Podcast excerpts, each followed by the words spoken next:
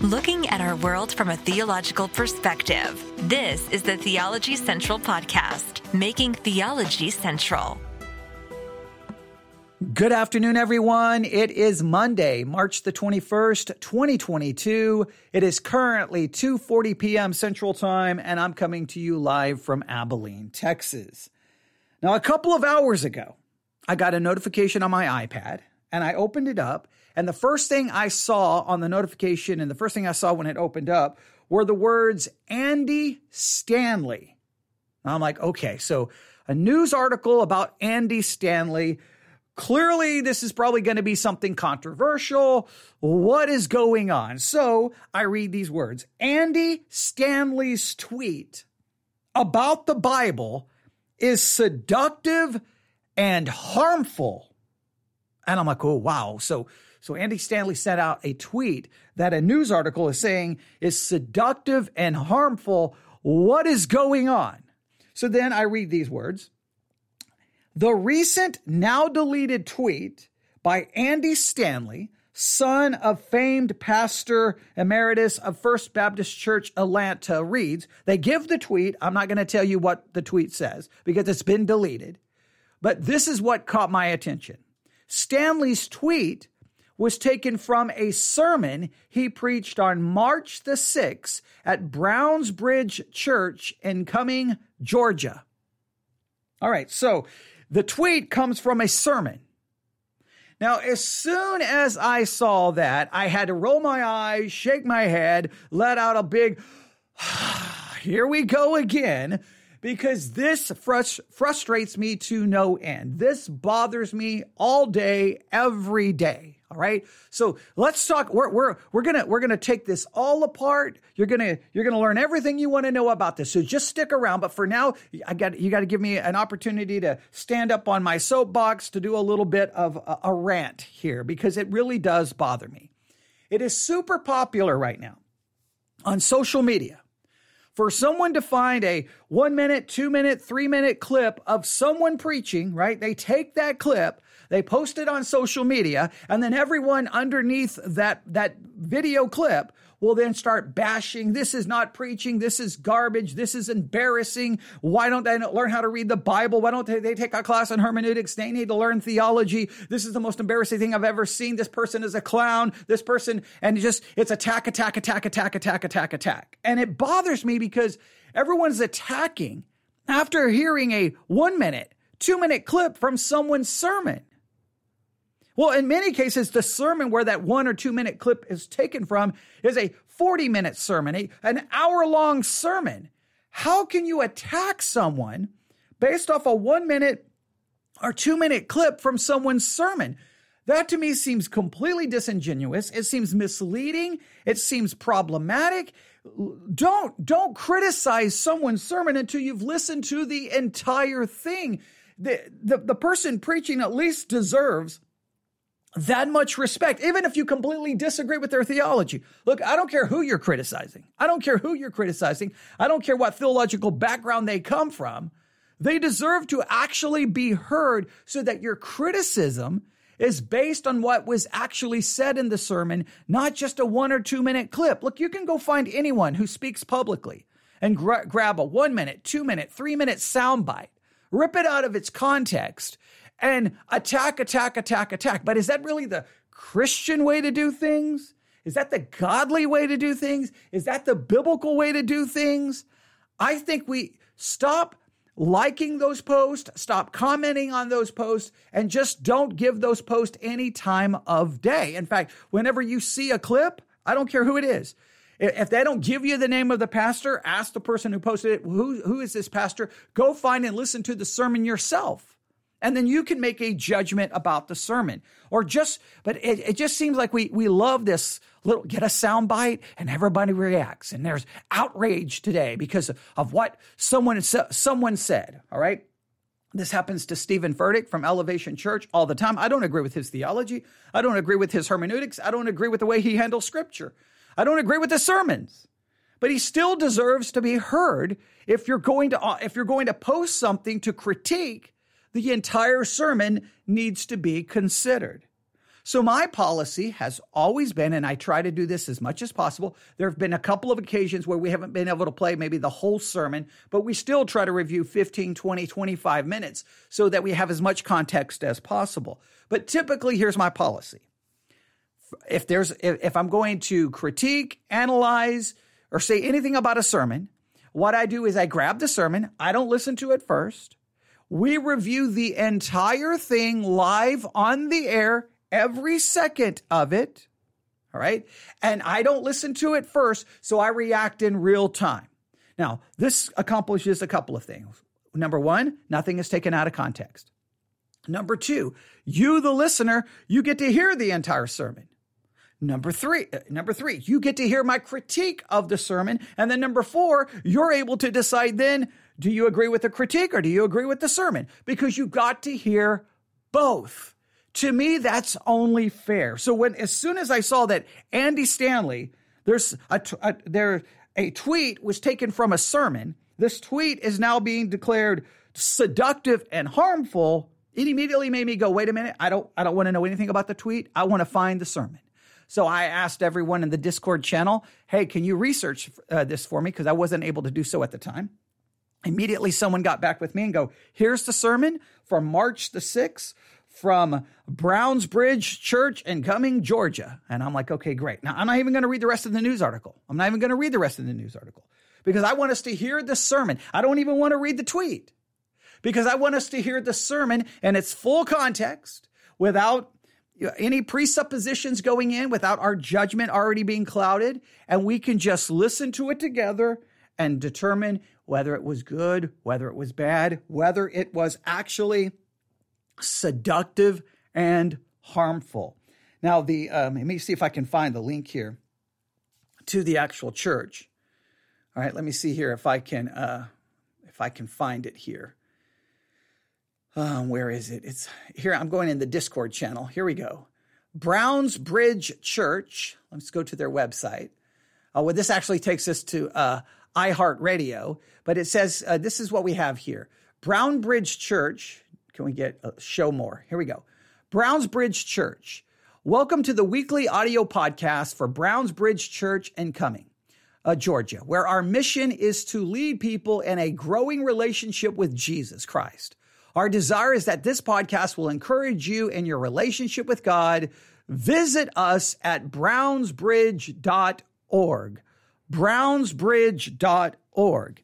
Now, someone in the Discord channel said that they've been to this church and they gave their their opinions and what they what they witnessed and what they saw. I'm not going to say anything about that because then that could once again give you maybe a, a certain bias listening to the sermon. Let I'm going to say this. Let's forget about Brownsbridge Church. Whatever that church does, whatever that church believes, uh, let's just disregard that right now. All we care to hear is Andy Stanley preach a sermon, and the sermon is entitled um, Investigating Jesus Part One. Investigating Jesus Part One. See, I make sure. Yes, okay.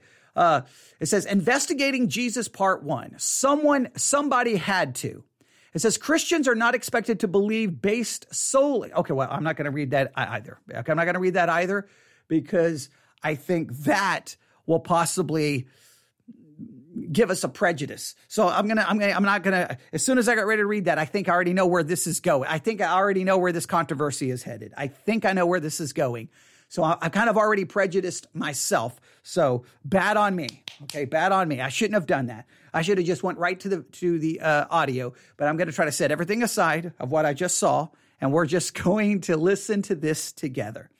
We're to go to Brownsbridge Church, located in Georgia. This was preached on March the 6th, 2022.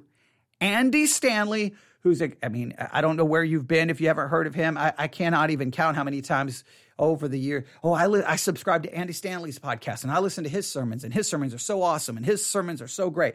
Now, we have reviewed some of his sermons, eh, but we're going to just, we're even going to leave that in the past. We're not, I'm gonna, I'm not gonna say anything about my critique of them in the past because we're just, it's, a, we're gonna just listen to the sermon that was preached on March the 6th and not bring anything in to bear on it. And we're just gonna try to judge it fairly and hopefully in, in a right and fair and a balanced way. Now, here's what you can do. If you're listening to me live, feel free to add your thoughts and comments in the chat. If you're on the Discord channel, you can post it there as well. I'll try to check. Or you can email me, newsif at yahoo.com. I'll try to check the email as well. Um, and uh, and if you're not listening live, you can post comments on YouTube or you can uh, you can email me at newsif at yahoo.com as well. All right. I think that's everything. Here we go. March 6th, Georgia. Andy Stanley. Obviously, this is not his church. I don't believe this is his church. So uh, he is visiting, and uh, he's the visiting speaker, the visiting preacher, and uh, he's going to preach this sermon. And uh, well, let's see where this goes. And, oh, and this is another thing. I think this is very important. This is a three part series. This is a three part series. I don't think that's his church. Because it looks like part one, part two, part three are all Andy Stanley. So I, I, I don't know. I'd have to look and what's why is he there? I, maybe, maybe we'll get some information about what's going on. I don't I don't want to. Maybe the news article will give f- fill in some of that information, but I, I just want to make sure we understand that the sermon we're about to critique is a part of a larger series. So we need to keep that in mind as well. Because sometimes, and I do this all the time, I'll kind of maybe push for a certain way of thinking and a part of my sermon or in part of a series, I'll, I'll kind of like try to be leading people in one direction, knowing we're going to end up somewhere else. Because I'm trying to get people to, to struggle with the concept. I'm trying to get them to try to figure it out. So I'm not saying that's what he did here uh, in, in this controversy, but I'm just saying that we may have to review more if, if we feel that it's necessary. But let's see what happens here. All right. Andy Stanley, Browns Bridge Church, Georgia. It's called Investigating Jesus Part One. Somebody had to. Here we go. Oh, and a couple of things. The volume again is low. I, I don't get it. The volume is low. Um, you see here. Yeah, okay, right. That's what I saw. Uh, okay, that that's what I thought. Uh, someone just mentioned he is North Point Ministries. That's what I thought. Uh, this church used to be uh, the North Campus there are eight in the Atlanta area under his ministry. So I'm, I, I so it sounds like Browns Bridge Church used to be a, a, the North Campus, maybe. So we'd have to look at all of their affiliation. Okay, so th- it may be affiliated with his ministries in some way, shape, or form. So that may make some sense here. All right, thank you for that, uh, because the person who just commented, I think, uh, lives in that area, so they have a better understanding of what's going on than I do. All right, but here we go. Andy Stanley. The volume's a little low. Whenever I come back in, I'll try not to blow your eardrums out. Okay. But maybe you don't even have to turn it up. But here we go. So um, here is what might be an uncomfortable question for some of us, and um, an interesting and maybe even helpful and surprisingly honest question for others of us. When it comes to knowing if there is a God, and if there is a God, what God is like, and when it comes to trying to figure out who God likes, does it really come down to the Bible tells us so? Or any other religious literature tells us so? I mean, okay, this is an interesting question. Does it come down to the Bible told us so? Right that, that, that can make everyone a little bit uncomfortable. When it comes down to basically our faith, does it do we boil it down to the Bible said so? Does it really come down to that? That's a okay. I, I I'm I'm curious to see where he's going here. I'm curious to see where he's going here. We're modern people, rational people. Are we really expected to believe what we believe or believe anything based on a collection of ancient manuscripts? written by potentially dozens of men only um, who didn't even know each other over the course of hundreds and hundreds of years in a world um, without science in the way that we think of modern science and um, in a world where everybody believed in the gods or some kind of god. I mean let's just be honest all right? Weren't they just making stuff up? I mean weren't they just guessing? Weren't they just looking at the, you know, weather patterns and trying to, you know, make sense of something that just didn't make any sense in that time?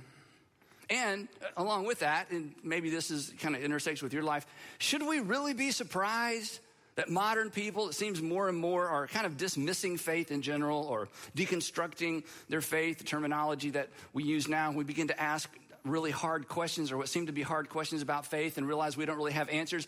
And it's not that we're sure that we're right, that religion is wrong, but because we're not sure that religion is right, we just kind of step back and it's like, I'm just, I'm not, I'm not sure about that anymore. I mean, should we be surprised more and more people are doing that? Or to make it personal, um, should we be surprised that perhaps that's where you are? Or are you surprised that that's where you are?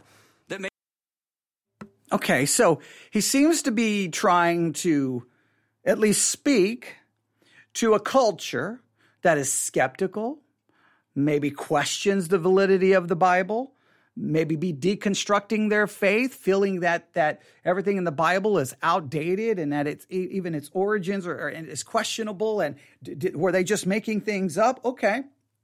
He's speaking to other reality of the culture around us. There's no way to get around it. The culture around us is very skeptic, skeptical, and they will they ask very difficult questions. And the church has to be willing to acknowledge that skepticism and be willing to meet them with those questions. So at this point, okay, he's asking some provocative questions. Hey, I mean, were they just making it up after all? I mean, do we really believe the Bible? Do do we just reduce everything to the Bible tells me so? Do we, do we just reduce it to that? Uh, he's he's speaking the language that many in the culture could relate to. All right. Now the question is, where is he going? Where is he going? That that's the question. Let's see. Maybe you're in the process of walking away, or you just have so many questions, you're starting to lean away, or maybe you're listening or watching today, and honestly, nobody in your family knows this yet, but you have your hand on the doorknob. I mean, you're about to step away and outside of faith, and you're not sure how your family's gonna respond, your friends are gonna respond, maybe even your employer is gonna respond, but you're, you're just kind of leaning that way.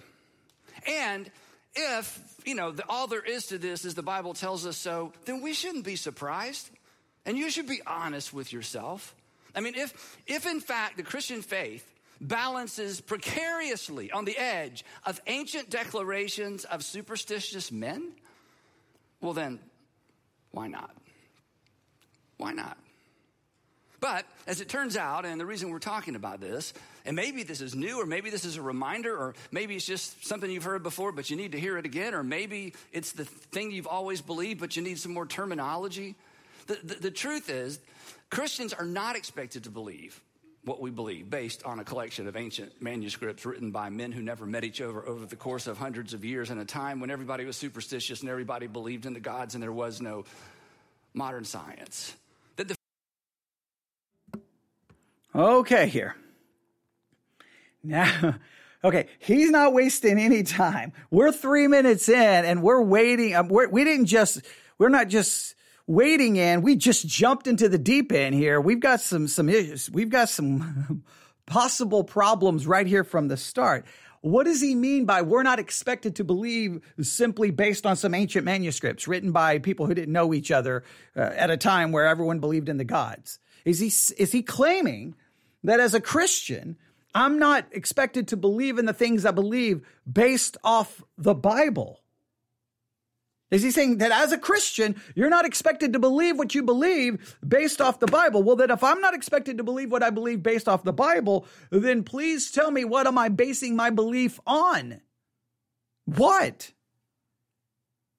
I mean, please tell me. Uh, where, where's the source of revelation? Where's the source of truth?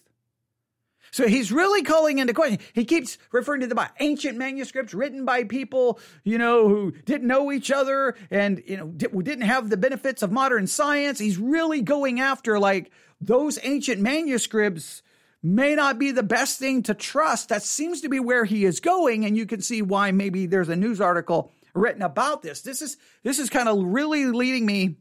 I don't know if he's just trying to create a sense of, like, can we really trust the Bible? And then by the time he's going to come in with a dramatic conclusion, yes, it's the Bible and it's the Bible alone. Is that where he's going to go? Like, is he just kind of creating this uneasy feeling, like as a speaking technique to get everybody really like, oh, everyone's kind of moving up on the edge of their seat. Okay, wait, is he is he questioning the veracity of the Bible? Is he, is he is he calling into question the Bible? And then he finally ends with not ending there ending in a completely different spot. Is, is this is this a, a, a clever speaking technique? Where is he going with this? That's what we'll have to see. Foundation of our faith, and we talk about this a lot here. The foundation of our faith is far more substantial than that. It's far more sustainable than that. It's even, as we're going to discover, it's even investigable. Investigable, which is actually a word. I don't like it. I, I like the word investigatable, but as it turns out, that is not actually a word. And the people who keep me between the lines grammatically said, you can't use your word. You have to use the actual word. So this is it. So the good news is the Christian faith is investigable, which means we are invited to kick the tires. Okay, now, I do believe Christianity, we have every right to investigate. We have every right to question. We have every right to challenge. I, I, I welcome that. I think that that anytime some churches, if someone has wants to investigate, they have questions, they have doubts, they're almost immediately viewed as not having faith and are almost just viewed as an outsider and a troublemaker. And I think that that is problematic. But I, I am concerned here because he seems to be absolutely he, seems to be moving not just in a questioning way, but in a dogmatic assertion that our faith is not just based on ancient manuscripts, that we have something more sure. Well, what do we have? What, what is more sure than the word of God? Like, what is this thing that we have that it can, can be investigated? This thing that we can, we can look to and it's not, not ancient manuscripts. It's something more, more sure. This, this is, I'm, I don't know where this is going, but it's got me on the edge of my seat. I, am really trying to figure this out. I'm really trying to figure this out. Let, let's see where this ends up. Here we go. And you're invited to ask those hard questions. And as those of us who are Christians, we don't have to look the other way and shrug and go, I don't know, it's a mystery. You know, as soon as we start talking about faith, we just have to take it by faith. Which, when you say that, even when you think that, there's something on the inside of you that says, you know what, that kind of works for me, but it's not working for my son in law, and it's not working for my daughter, and it's not working for the people at work, and it's not working for the people who ask me those hard questions. But it's just, it's just what you got, it's what we were raised with, it's, you know, basically what we were told. But the Christian faith does not rise and fall based on the accuracy or the inerrancy of 66 ancient documents that we call books of the Bible.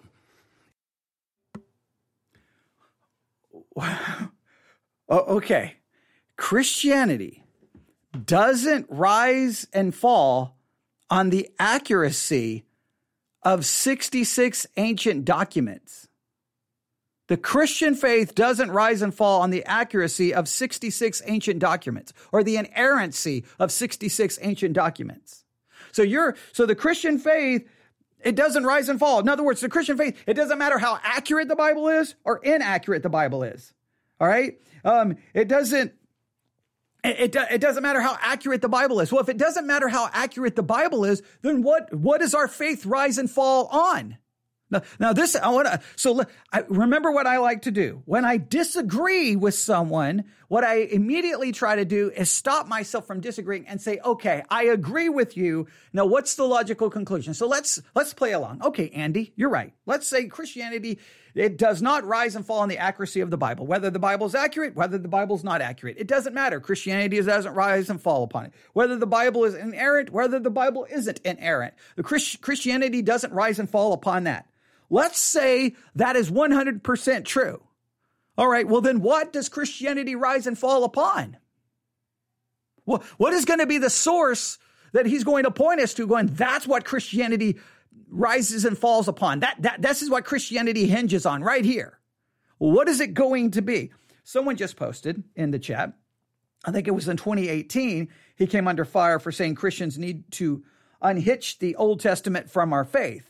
So I can't imagine he ends this sermon saying, Yes, you can trust it all. That is a good point. I remember that controversy back in 2018. And everyone, it was, I mean, it was one of those controversies that lasted for, I don't know, 15 minutes and then everyone moved on and, you know, it, it didn't, it didn't really hurt his ministry in any way, shape or form. But, uh, this, so we're, so we're going to play along. So we're going to play along. Andy Stanley has said that the Christianity does not rise and fall on the accuracy and the inerrancy of 66 ancient documents. Let's say he's right. So what does it rest?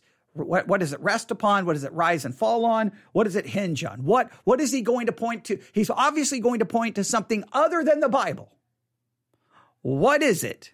All right. I'm going to back this audio up just a little bit. We're going to back this up. Here, here we go. Here we go. But the Christian faith does not rise and fall based on the accuracy or the inerrancy of 66 ancient documents that we call books of the Bible. It rises and falls on the identity of a single individual, Jesus of Nazareth. Okay. this is where the train just left the tracks. This is where the car just crashed into the tree. This is where the building just collapsed. This is where the house just caught on fire.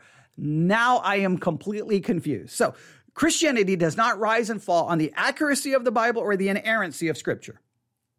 The, the Bible can be completely inaccurate, doesn't have to be inerrant, and, and, and Christianity is going to be okay because it rests and falls and hinges on the identity of a single person, and that is Jesus Christ. Well, let me just ask you how do we know anything about Jesus Christ if we can't trust the Bible? What sources are you turning to to go, oh, that those sources, and can you trust those other sources? Look, the thing with the Bible, we believe it's the in, inerrant word of God. It's accurate. It is true because it's the word of God. If I throw out the scriptures, what do I have? Well, see, I'm going to, I'm going to find some ancient documents that may mention Jesus here or there.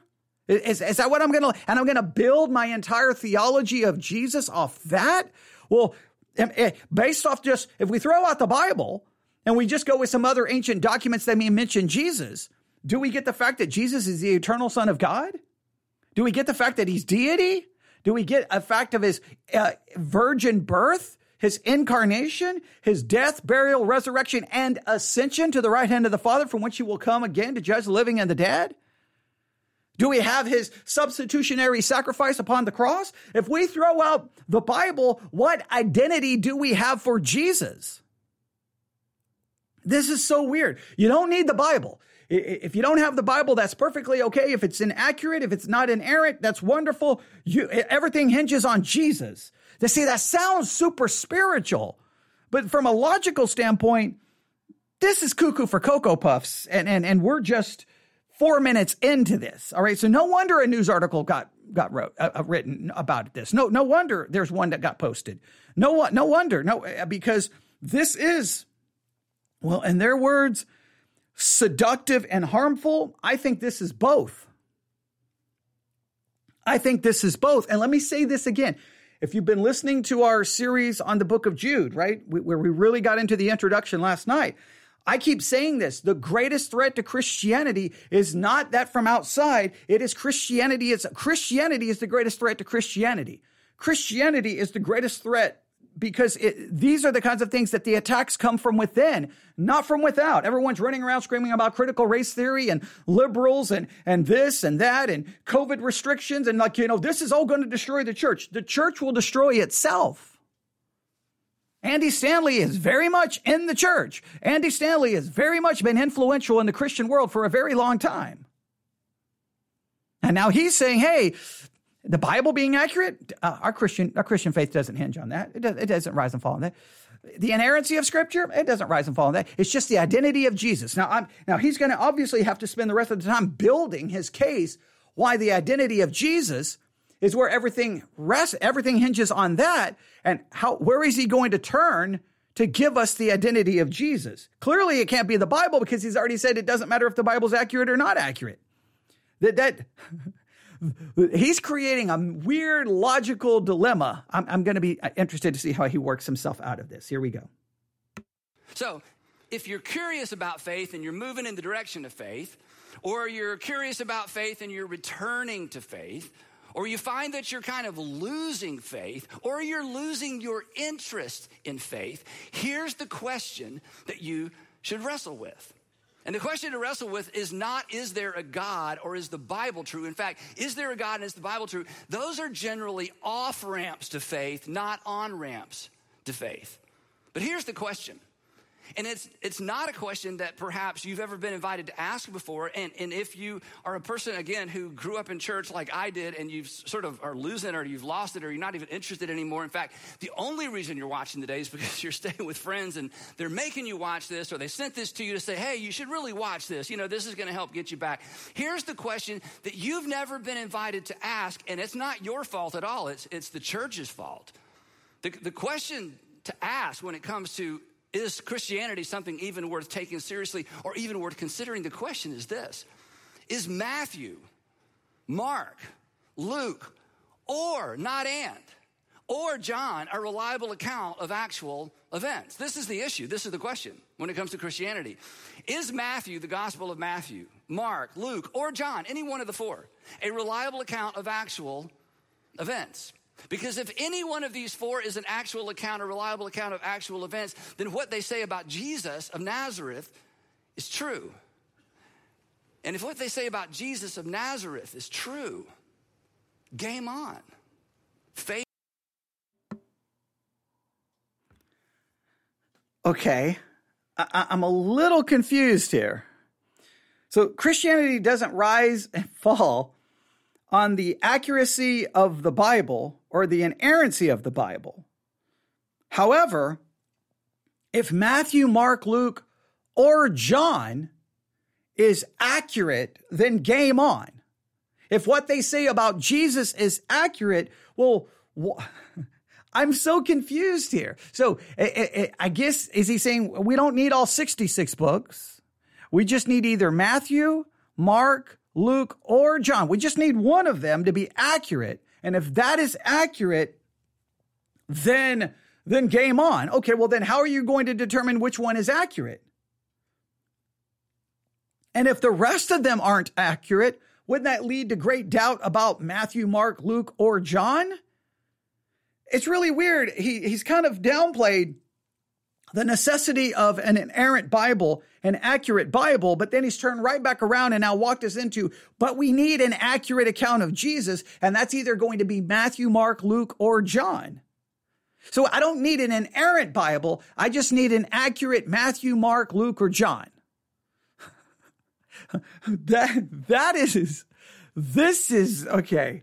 I, am I'm, I'm I'm almost laughing at this point because this is really becoming a, a mess. Let, let let's see if he can work himself out of this.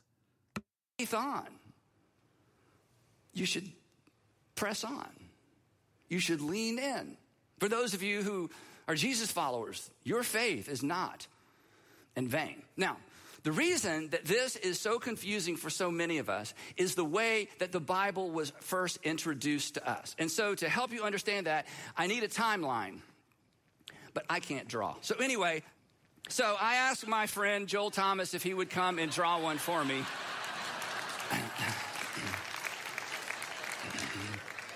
For those of you who don't know Joel, he's the lead pastor at Buckhead Church, and he's really good at this, and um, I try not to hate him for it. But anyway, um, and just to make sure that I didn't take credit for his work, look, he actually initialed the chalkboard. So everybody, actually, I asked him to do this. Okay, so this is super important, okay? Here is an. Okay, I don't know what it looks like because I haven't seen the video. I've only seen the audio, so you may want to go find the video and see why everyone's laughing. I, it looks like a chalkboard. Maybe they're laughing because it's a chalkboard instead of on the on the. I'm assuming the church has big screens. Maybe that's why they're laughing. I, I don't know. All right, but he's going to give a timeline. Now this is interesting because it looks like this is going to be a timeline. I'm assuming related to possibly the formation of the of the New Testament canon. Now, this could get into some interesting church history here. It'll be interesting. Do we do we hear of the fifty one Bibles of Constantine? Do we hear of uh, uh, Athanasius Festal Festal letter? I, am interested where, where, this is going to go. Uh, our, our what? Well, we'll just see where it goes. Here we go. If you don't hear anything else today, okay, remember, if you need something on a chalkboard, Joel Tom, no. If you don't hear, hear anything else today, this is the story of the Christian faith in a nutshell, okay? There was an event, we talk about this, the resurrection of Jesus, and immediately following the resurrection of Jesus, there was a new movement. It was called a Nazarene sect. Okay, now stop right here. Now, he's just stated as a dogmatic fact that Jesus resurrected. He just stated it as a dogmatic fact. Jesus resurrected. Now, would we not base that dogmatic assertion on the testimony of the record found in the New Testament? So we would we not so whatever we read about the resurrection that would have to be accurate that would have to be inerrant so this is really weird. He's trying to make an argument. Your faith does not rest and fall on the inerrancy of the Bible and the accuracy of the Bible. And then he starts his timeline with the resurrection of Jesus. It actually happened. Based off what? What are you basing it off of? What, what are you basing that off of? I'm assuming you're basing it off the New Testament account. Therefore, that account, at least that those verses have to be inerrant and accurate, or you cannot trust that. It seems like he's called, he's, he's called into question the very source that he's now turning on, turning to, to rely on to build his case, which is really, I'm going to undermine the source that I'm going to turn around and use to try to tell you where your Christian faith rests and falls. This is really, really, really, really, I, I think this have maybe I don't even know. All right, let, us just see where he goes. I'm interested in this timeline. It was called the way. Um, it was the ecclesia or the gathering of Jesus that eventually was called the church. And immediately upon these events happening, people who were involved in the story actually documented the events for us. This is where we get the Gospels of Matthew, Mark, Luke, John, and the book of Acts. And all of this happened in the first century. In fact, all of this, it could be argued, I, I would argue persuasively, that all of this happened before 70 AD, before the temple in Jerusalem was destroyed. So within 35 years, or 40 if you stretch it, from the time of Jesus, something happened. It started a movement, and the movement was documented, you know, as in written down, documented by the people who were part of the movement. Okay, now wait a minute. So it was written down in ancient documents. And if I'm going to tr- and I have to trust those ancient documents if I have any idea of what occurred. So that means if I'm going, I, I need the, these documents to be accurate and I would go with being inerrant, right? I mean, this makes no sense to me, right? Like, why, why did he call it into question? And now he's turning right back around and he's making it, not only is he making an argument for the accuracy of these documents, he's making an argument for an early dating of said documents that they were all written before 70 AD. He's even making, he's making a conservative argument for a conservative uh, understanding of an early dating of the writing of all the gospels. And he's clearly making an argument that they are accurate and trustworthy. So that, and if you're, if you're building this as your source, then my Christian faith rests and falls on the accuracy and inerrancy of these documents. I don't, this makes no sense. All right, let's continue. And then 300 plus years later, the first Bible was assembled. Now, the reason, and we'll talk more about this in just a minute, the reason this is important is this the story of Jesus is not a Bible story. The story of Jesus, or the narrative, or the, the life of Jesus, is why there is a Bible. Jesus is the reason for the Bible. So when we were growing up, somebody gave us the Bible, and there's all kinds of story about David and Goliath. Oh, that's so cool. And then a story about a Red Sea. That's so cool. And then you get to the parts about Jesus, and I'm not even not sure I understand that, but the miracles, you know, that's so cool. And, and before we know it, the, the story of Jesus is a Bible story. It's a story in the Bible. You need to understand, if there had been no resurrection, there would have been no church. And if there was no church, there was nobody to document the story of the resurrection because the resurrection never happened. Apart from the resurrection of Jesus, there is no Bible. And as we're going to see, the Bible only became a collection of these extraordinary ancient documents because of what happened in the church in the 300 years following the first century. So, if even one of if even one of the gospels or the accounts of Jesus' life is true, then you need to lean in. Okay, enough of that. He's, making me jealous. All right, here we go. take that. So, so here, here's here, here's the point. Here's what we're gonna do. Okay, well, he didn't really go into much of a timeline. Uh, I, I, when he says a first Bible, I'm assuming he's referring to the 50 Bibles of Constantine, which were Bibles in the original Greek language commissioned in 331 by Constantine and prepared by Eusebius of Caesarea. They were made for the use of the Bishop of Constantinople and the growing number of churches in, the, uh, in that very new city. Eusebius quoted a letter of commission and his life of Constantine, and it is the only surviving source from which we know of the existence of the Bibles. That we, we talked about that in our introduction to Jude. So, um, it's it's kind of really. I, I I don't really know exactly. I'm trying to follow his logic here. Okay, so our, our, my Christianity doesn't rest and fall on the accuracy and errancy of Scripture, but I need this these scriptural accounts, or, or, or I guess I just need one. I just need one of the things to be accurate about Jesus. That doesn't even, I just need one thing in the Gospels to be accurate, and then I need to lean in. No, I would need them all to be accurate. Because if only one is accurate, well, how would I know the one is accurate if all the others are questionable?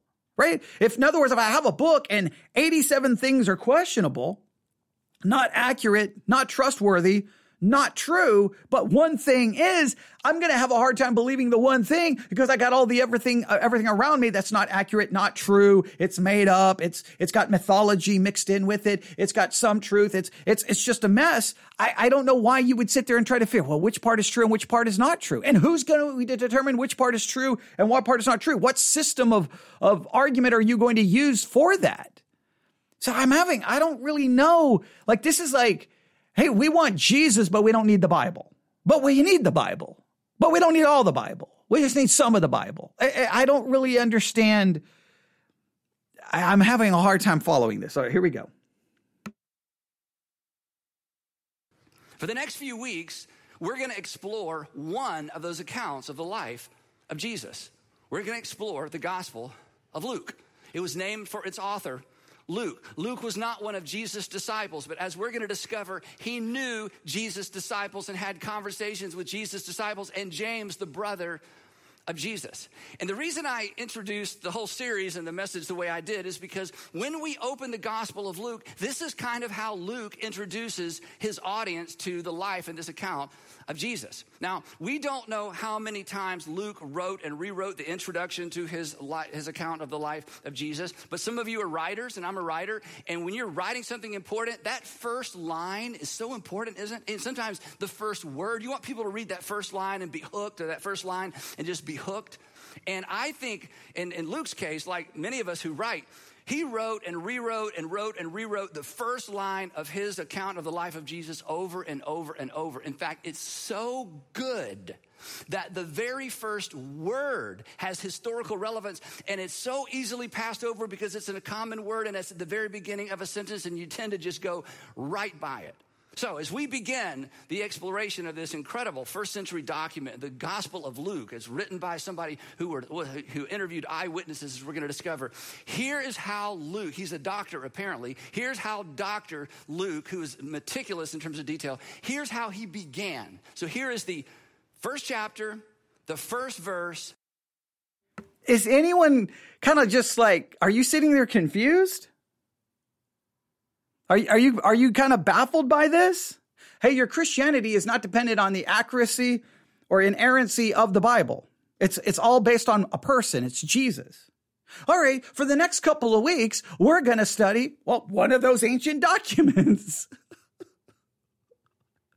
And guess what? If you're studying the ancient document, I, I can almost guarantee the assumption is that what is being said is accurate because he's already said that Luke was very careful and meticulous about details. All right. So you're, you're already making an argument that Luke was careful and that his details are accurate. So you're making an argument that one of these ancient documents is accurate. So are you making an argument Luke is accurate, but the rest of the Bible isn't?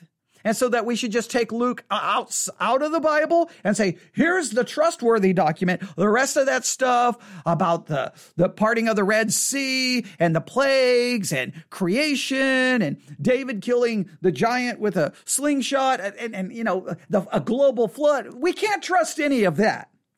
We can't, but we can trust Luke. We can try. Now, then my question would be, well, how many times in Luke are some of those th- stories of the Old Testament at least alluded to or referenced? And if they are, then uh, is Luke accurate in referencing those stories as being true? I mean, we, we, we could go all day on this, but I'm just a little baffled. Hey, Your Christianity is, does not rest on the accuracy and inerrancy of 66 ancient uh, manuscripts. For the next couple of weeks, we're going to be looking at one of those ancient documents known as Luke, and he was very meticulous in his detail, and he was very, you know, meticulous, and, and basically the uh, the idea here that's being implied, he was accurate.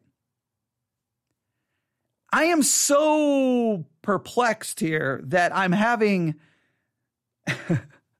But see, this is why we wanted to listen to the, the sermon. See, I didn't want to just take the news article because the news article, I'll just go back to the news article just to show you how the news article handles this.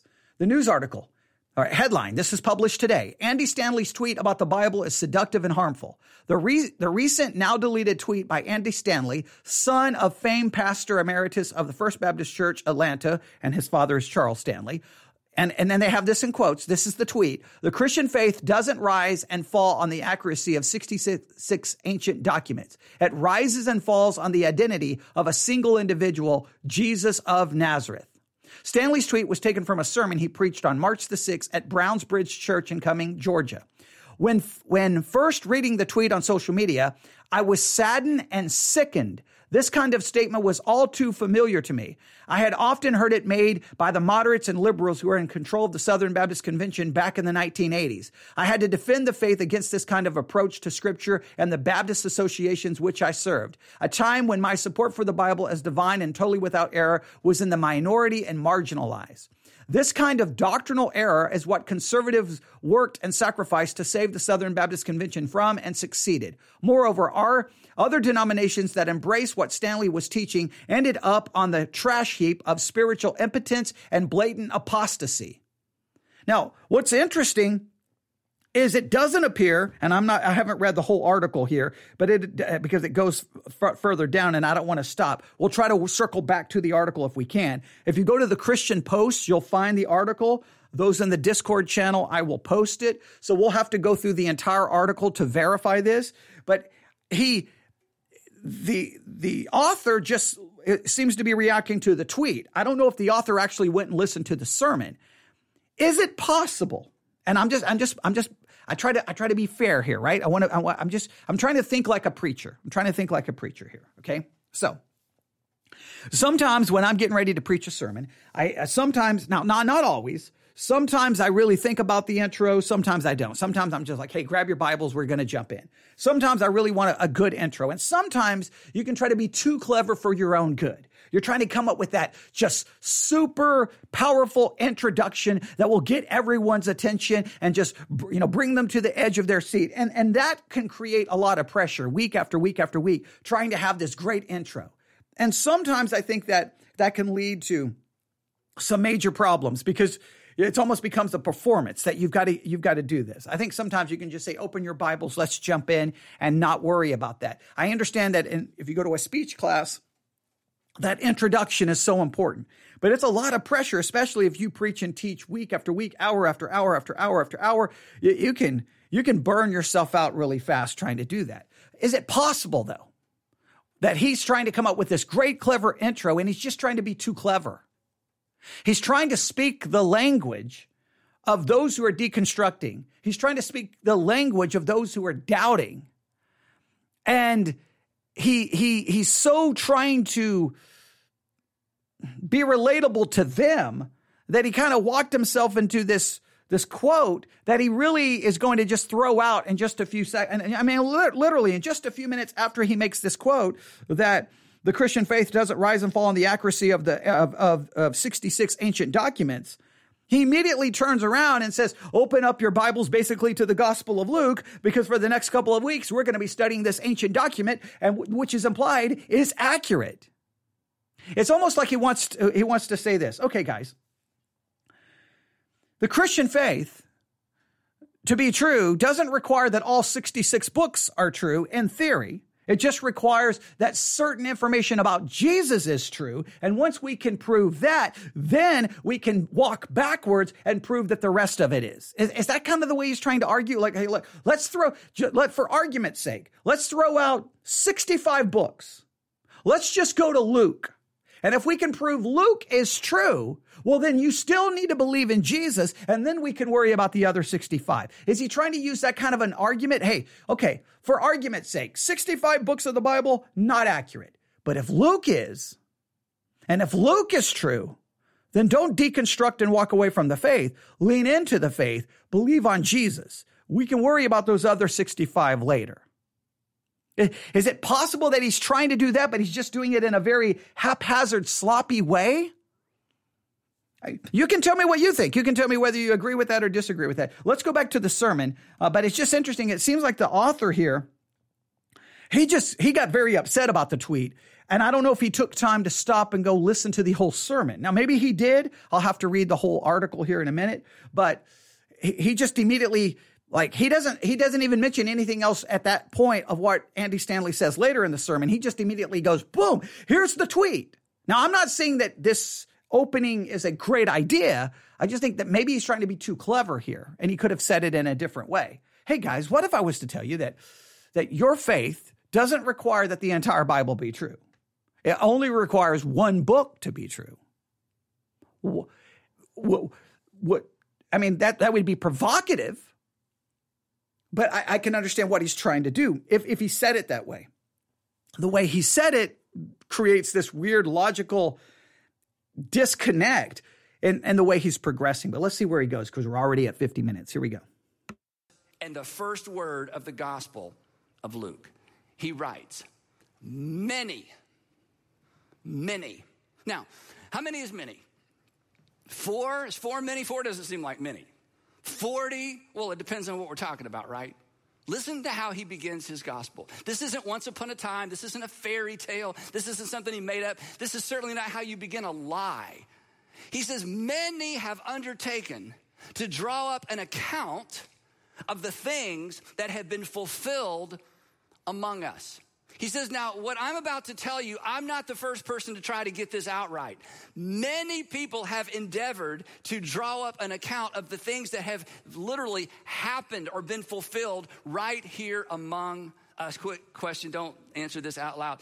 Do you know how many will undertake to draw up an account of your life? Okay, now he's throwing in a practical practical application, but I just want you to hear this is not something he made up. This is not once upon a time. He's clearly arguing for the absolute accuracy of what Luke is saying. He's absolutely arguing that Luke is accurate and that this is inerrant and trustworthy. He, he's making that argument. So I, I think maybe Andy Stanley tried to be too clever here. I think he tried to be too clever here, and he created he's created maybe an unnecessary controversy. And I don't know. Andy Stanley may not believe the rest of the Bible's inerrant. I, I do agree that in 2018 he almost basically threw out the Old Testament. We we understand that. Um, but and he's made some some some statements about the virgin birth as well that that are problematic. So I, am not saying that I listen. I'm not saying I agree with everything Andy Stanley because I'm going to get 900 emails, people griping at me. You're defending Andy Stanley. No, I'm just trying to be fair with Andy Stanley. That's what I'm trying to do. I'm not gonna I'm not gonna take a tweet and go after someone. We got we got to listen to everything he has to say. I would want people to listen to everything I have to say. I, w- I want people to fairly represent me. Okay, the good, the bad, and the ugly right? So maybe, and I'm just trying to understand his thinking. I can, I can see that he's trying to be, to me, it feels like he's trying to be clever. Hey, for many of you, you've got your hand on the doorknob. You're about to walk away from the faith. You're, you're deconstructing. You're about to give up and you don't know what, how your family's going to react. You don't know how your boss is going to react. Hey, hey, hey, just listen to me. Listen to me. Listen to me. What if I was to tell you that your faith doesn't hinge on the accuracy of all 66 books? What if I was to tell you we just need to find one accurate account of the life of Jesus, and that would be sufficient for your faith? Now, see, if I state it that way, it's still somewhat provocative, but it, it's not as controversial.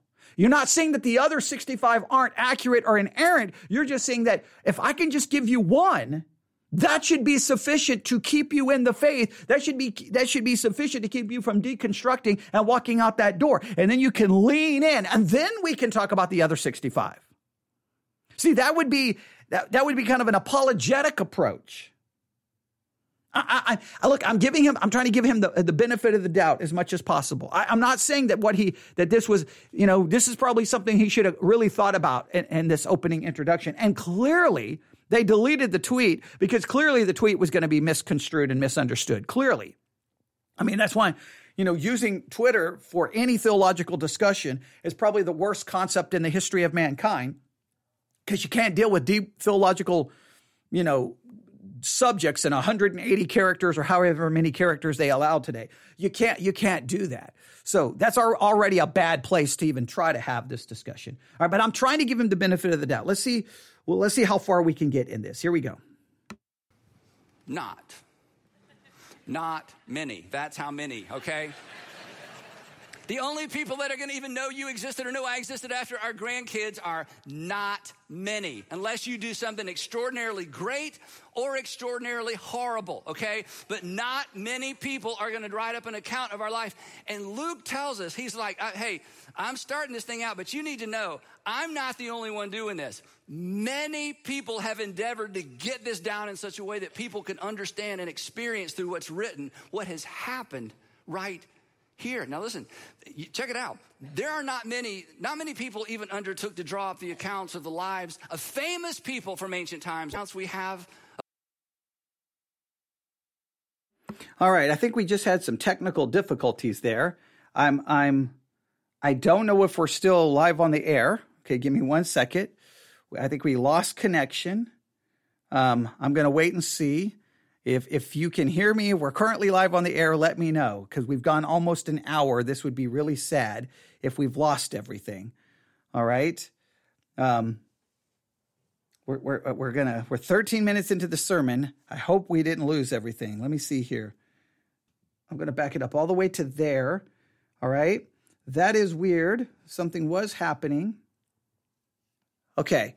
Yeah. Uh, like a minute or two. All right, 20 seconds maybe. All right. So we did lose a couple of things. All right, I'm going to back up just a little bit. Back up just a little bit. I apologize if we lost anything. Here we go. I'm going to back it up and pick and take it up right here and try to at least get us all caught up. Here we go.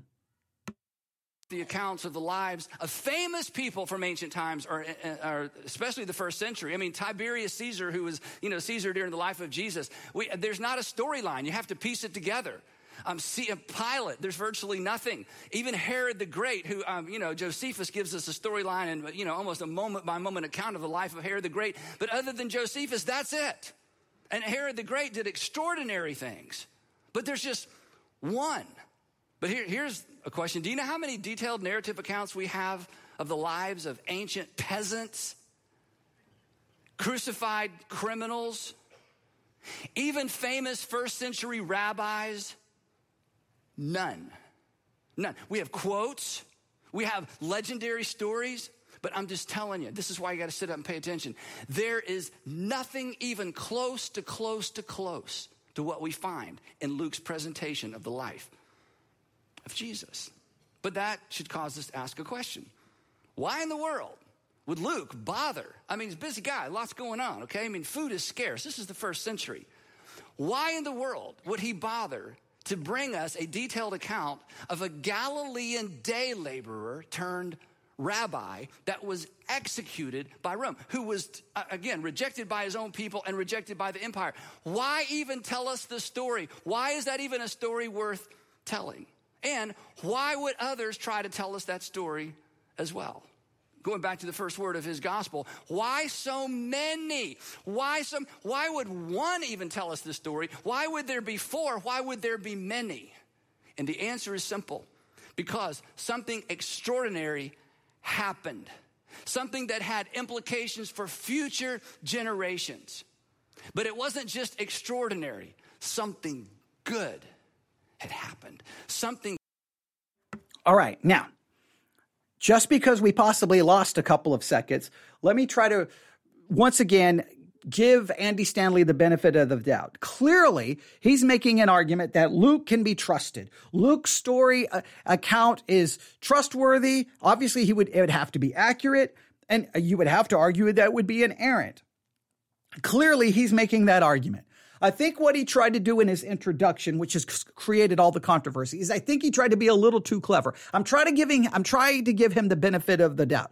I cannot say this for sure, but I'm trying to give him the benefit of the doubt because sometimes as preachers, we want to come up with those clever, clever introductions to get everyone's attention. So he starts off by trying to use the language of people who are questioning their faith, people who are deconstructing, people, as he stated, has their hand, their hand on the, on the door handle ready to walk away from the faith. And what he wants to say is, hey guys, hey guys, hey guys. This is what I think he's trying to say. He doesn't say it this way, but this is what I think he's trying to say. Hey guys, what if, what if your faith wasn't dependent on the accuracy and the inerrancy of 66 books? What if I was to tell you that all you really need is the accuracy the inerrancy of one account of Jesus. And if we get that, don't walk out that door, turn around, lean in. Don't depart from the faith. Don't deconstruct from the faith. Believe in Jesus. Hold on to Jesus. And then from there, we could back up and then try to talk about the other 65 books. What if it all requires is one book, one accurate account? And that accurate account is Luke. That's his argument. That's his thesis. Now he does a really bad job because he makes it sound like we don't we don't need any book. He makes it sound like we don't need because he says 66. We don't, you know, your Christian faith doesn't depend on the accuracy of all 66 books. That's what he says, but then he turns around and demonstrates that's not what he means because he's pointing to one of those 66 books. So clearly he believes that we need at least one of them to be accurate. So I think that he was trying to be clever in his introduction, which is clearly misleading and clearly problematic. I'm not excusing it. I'm just trying to understand what he is doing here. Now we're at an hour, so we're going to have to stop. I'm going to go back to the news article really quick. I'm going to go back to the news article just to show you how the news article handled this. And and I want to demonstrate. I want to end with this. Whenever there is a news article or a tweet or a two minute, three minute clip of a preacher, no matter how much you may not like that preacher, no matter how much you hate that theology, go listen to the sermon for yourself. Always li- give whoever it is the benefit of the doubt of listening to everything they have to say. So let me read the article again. All right. The recent now delayed tweet the recent, now deleted tweet by Andy Stanley, son of famed pastor emeritus of First Baptist Church, reads The Christian faith doesn't rise and fall on the accuracy of 66 ancient documents. It rises and falls on the identity of a single individual, Jesus of Nazareth. Stanley's tweet was taken from a sermon he preached on March the 6th at Browns Bridge Church in Cumming, Georgia. When I when first reading the tweet on social media, I was saddened and sickened. Now please note he doesn't say I immediately I immediately went uh, to the, the, the, the, sermon and listen to the sermon. This, the author doesn't identify, identify, at least at this point, or indicate at this point that he went and listened to the sermon. He then criticizes the statement. This kind of statement was all too familiar to me. I'd often heard it made by the moderates and liberals who were in control of the Southern Baptist Convention back in the 80s. I had defended the faith against this kind of approach to the scriptures in the Baptist associations where I had served, a time when my support for the Bible as divine and totally without error was in the minority and marginalized. This kind of doctrinal error is what conservatives worked and sacrificed to save the Southern Baptist Convention from and succeeded. Moreover, other denominations that embrace what Stanley was teaching ended up on the trash heap of spiritual impotency, impotency and blatant apostasy. It was, therefore, quite painful for me to hear a prominent preacher with the considerable influence of Stanley, one who has affirmed his own belief in inerrancy, declare something so contrary to that affirmation. Now, again, was he trying to declare something different to that affirmation, or was he just trying to be clever? Hey guys, we don't need all 66 to be accurate. We just need one. Now, he could have stated it differently. Is that what he was trying to do? I don't know. I'm just trying to give him the benefit of the doubt. Unfortunately, Stanley's view of the Bible is not uncommon today. In many seminaries and various mainline denominations, there was once faith that was once faithful um, let me state this again. Unfortunately, Stanley's view of the Bible is not uncommon today in many seminaries and various mainline denominations that were once faithful. It holds if one argues for the highest view of scripture as the church did in the past, then one is in danger of a form of idolatry, elevating the Bible above Jesus, therefore guilty of the sin of Bible worship. In other words, you can make the Bible even more important than Jesus. You can give the Bible a prominence the Lord himself didn't give. All right, then he goes on, um, and I'm looking down here. I'm looking here. Yeah, no, he never, he didn't go listen to the sermon. He never indicates that he went and listened to the sermon.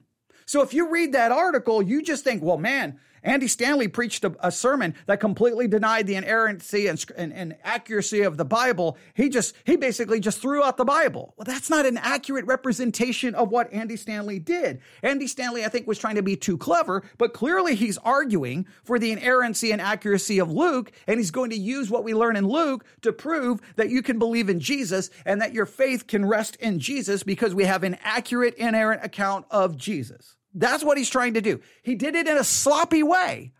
But I think I don't think there's any other way or any other conclusion that one can come to um, uh, based off what we have heard so far. So I'm going to stop there because we're in an hour and seven minutes. And we had a little bit of technical glitch.